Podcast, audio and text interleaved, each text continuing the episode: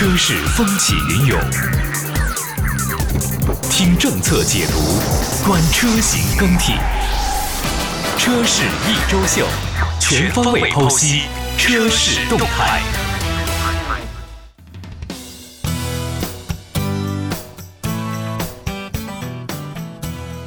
欢迎大家收听快车道，我是洪城。大家好，我是一水。我们俩好久没凑到一起了。哎，今天呢，我其实是带着问题来找一水老师的。哎，我心说这个前两年这个好事儿不见得这么多呀，这怎么最近好事儿频发呢？你这话怎么讲？你看啊，前两天我就看到一个宣传海报，上面写了啊，说呃经销商说发票价回购宝马二手车，啥概念呢？就是从去年一月一号起到今年七月三十一号之前的上牌的这个新车，其中包含啥呢？宝马的三系、哦四系、五系、X 三哦全都回收。都是好卖的车。对，但是有这个要求啊，这个呃公里数不能超过一点五万公里，嗯，啊、不能有大事故，不能有结构性的损失，然后说你得在十月三十一号完成成交。哦，我现在是怎么的？就一年随便开是吗？就交个税钱开一年半。这个其实要回购下来，你要真这么算的话，就算咱们看二手车网站那种叫准新车的概念。可是原来收多多少少一年车得折个八折呀，现在就是原价收。我跟你说，刚看完那条新闻之后，我看这不是普拉多吧？不是不是，然后我就看抖音，抖音这边哎就有其他的这个信息就进来了。哦，说奔驰也有，而且传闻是奔驰的认证二手车直接回购奔 C 啊、奔 E 啊、GLC 还有迈巴赫，公里数呢不超过两万，没有事故，没有结构性损伤，嗯。啊，就是经过检测之后可以按照开票价回收，也是从去年的一月一月份到今年的六七月份之前的车，就一年半嘛。然后截止是也是大概九十月份之前。你看奔驰又比这个宝马要多让你开五千公里，啊，这合适啊，这事儿。不是这事儿这怎么为什么呀？有利可图吗？这个事儿？因为现在咱们说这个买新车提车挺难的，这事儿你知道吧？我略有耳闻。就是因为前一段、哦，我理解了，对吧就是现在买新车绝对不可能是新车的开票价来卖了吧？哦不是新车的不不能按照官方指导售价来卖了吧？呃，你要咱们这么说啊，咱们也别吓唬听众，啊，就是该优惠的肯定还优惠，但是呢，一定不会像一八年、一九年说动不动给你打个八折、打个七五折那么便宜。你说的很委婉，我可以理解为热门车型，你不要是加装点东西，那你这台车绝对不可能从四 S 店开走。或者说是原来有优惠的大幅优惠的车型，现在优惠大幅缩水，啊，没没优惠的车型，现在那搞不好就就一车就难求。得平价或者是加价了哦。于是影响到现在的二手车的市场哎了，。你说的二手车，啊前段时间坦克熟吧？坦克三百火不火？那油侠版吗？还是啥版？按啥版都是现在。什么版都算上，人家是按订单生产的，所以说呢，人家造一辆卖一辆，卖一辆出一辆，出一辆少一辆。出一辆呢，如果流到二手市场，那就这是一个唯一的这么一个感觉。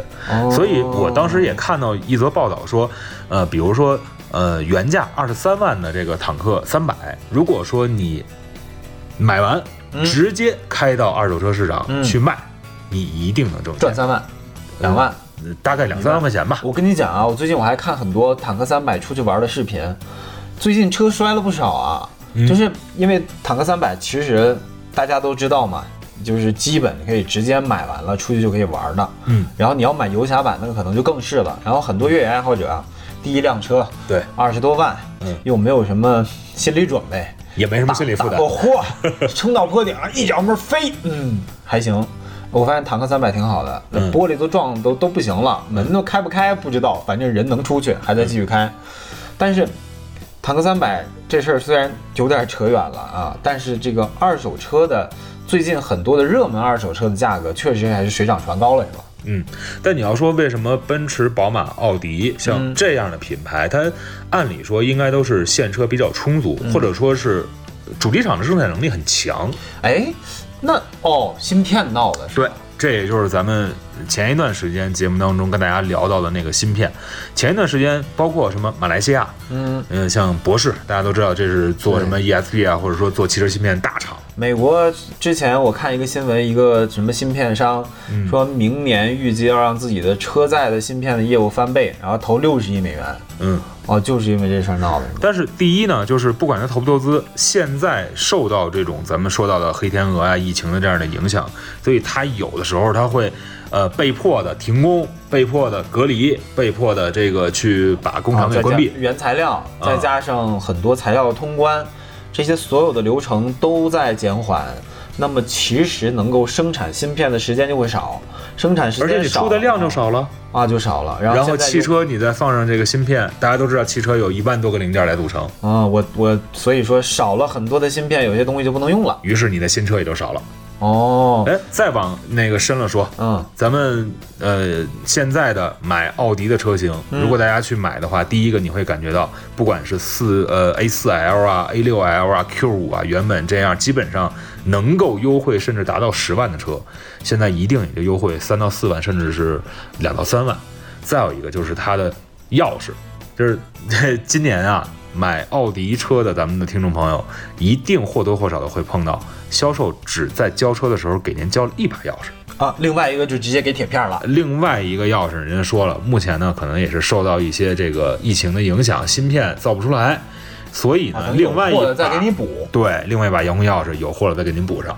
啊这，哎呀，看来芯片这件事儿确实是影响很深的。很深，然后再有呢，就是大家老觉得好像芯片呢这事儿呢，听着特别高大上，特别高端，就觉得应该是，比如说控制刹车的呀，叫芯片是不是有点行车电脑过分了？说简单点，传感器是不是就是半导体什么之类的对都算芯片就是之流？半导体哦传感器，就是甚至于咱们说像喇叭呀，或者说是咱们说到了一些这个小的门锁的传感器啊，这都算。充电器的变压器里是不是也有一些什么半导体单元啊？应该对，其实要按这么算的话，实际上汽车业的这个半导体受影响的程度，还真不如咱们日常的所谓的三 C 的数码行业。呃，他们的那个芯片可能要求要更细致和精更细致和精细，而且还更小。精致、精细级的纳米级。因为车载的车规的很多，它空间够的话，它可以相对的原来可能用五纳米的，现在用、嗯。用用用十纳米的也行。所以呢，现在也就是刚才洪征所说到的，不管是宝马呀、奥迪呀，然后奔驰啊，就是因为现在经销商那块没有新车了。啊，但是呢，消费者又想买车，那怎么办呢？哎，那于是把这个带引号的魔爪就伸向了现在的哎拥有新车的车主们。那我们忽悠老车把把他那个三系卖了吧？他那个卖完了过两年，等哎，这个他那个时间现在正合适。他那个车卖了之后，等过两年，然后等这三系改款了，就上台新那更但是你知道吗？他那个三系如果按照现在来说的话，这个消费者朋友一看，这又是减配的车，还是因为芯片的原因啊。尤其是像宝马，刚才咱们说到奥迪是少钥匙，就是宝马是直接给他那代配置，他那代车型现在在消费者心中虽然是台二手，但是配置颇高啊。那是 YYDS，啊哦那是绝对的神啊。那现在来看呢，就是有一些呃高配车型标配的，比如说像哈曼卡顿音响，嗯没有芯片，那这个配置就不让你选，甚至不给你装了。但是价格也装不上。对，但价格呢会给你砍掉六千块钱。于是您就知道，原来可能会选装八千元的价格，六千块钱可以办到。面不面临这样一个问题，就是比如我选装了很多的这种高级配置，然后那边说对不起先生，我们原来六万块钱的包现在换成十二万了。呃，如果是放到一些所谓的超豪华品牌或者稍豪华品牌的更高端一级一个级别的车型，我相信啊，不管是主机厂还是经销商，为了利润，一定会想尽办法把您这个订单的芯片给补足。嗯，我估计能会这么说，先生，您这个如果按照正常排产的话，估计可能要等三年。我们可以给您想想办法，但是您也不需要？付出一些这个嗯我们的这个咨询费或者服务费等等等等等，是吧？嗯，反正从现在看来呢，这个事儿，我觉得对于，呃，真的对于新车呀，或者说是什么样的这个车型的咱们的消费者，如果你真的无所谓的话，那大家不妨就把咱们的这个车给卖掉。当一个理财产品，哎还真是呃套套现，然后自己开的车呢可以消费降级一下子，买一些现在呃市面上目前还不错，但是有现车又而且还有优惠的，哎买完了之后，你可能过一段时间发现，哎，我这车又涨了，又白开一年半，是吧？或者等到咱们的整个的供应都恢复之后，嗯然后那个时候再换回自己的新车，那时候配置其实也是回来了。哎呦，那你说要这个恢复的话，你预期得几年？我前段时间看了一个比较悲观的一个说法，说可能还要得延续到二零二二年的年中。哦，你知道我刚才想说吗？嗯，三年了，然后三年之后，哎，别提它了。对，第四年了。那不管怎么着吧，这个新闻呢，跟大家呃来说到了，大家也可以呢去呃咱们的经销商去问一问。如果有这个事儿呢，您就当一个这个笑话来听。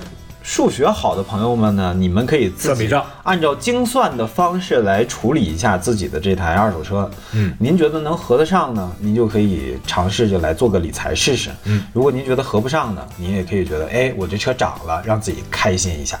好，那今天的快车道呢，我们哥俩跟大家聊到这儿。如果您有什么感兴趣的问题呢，可以在咱们的微信公众号进行留言来告诉我们，我们俩争取凑到一块儿跟大家聊一聊这些热点话题。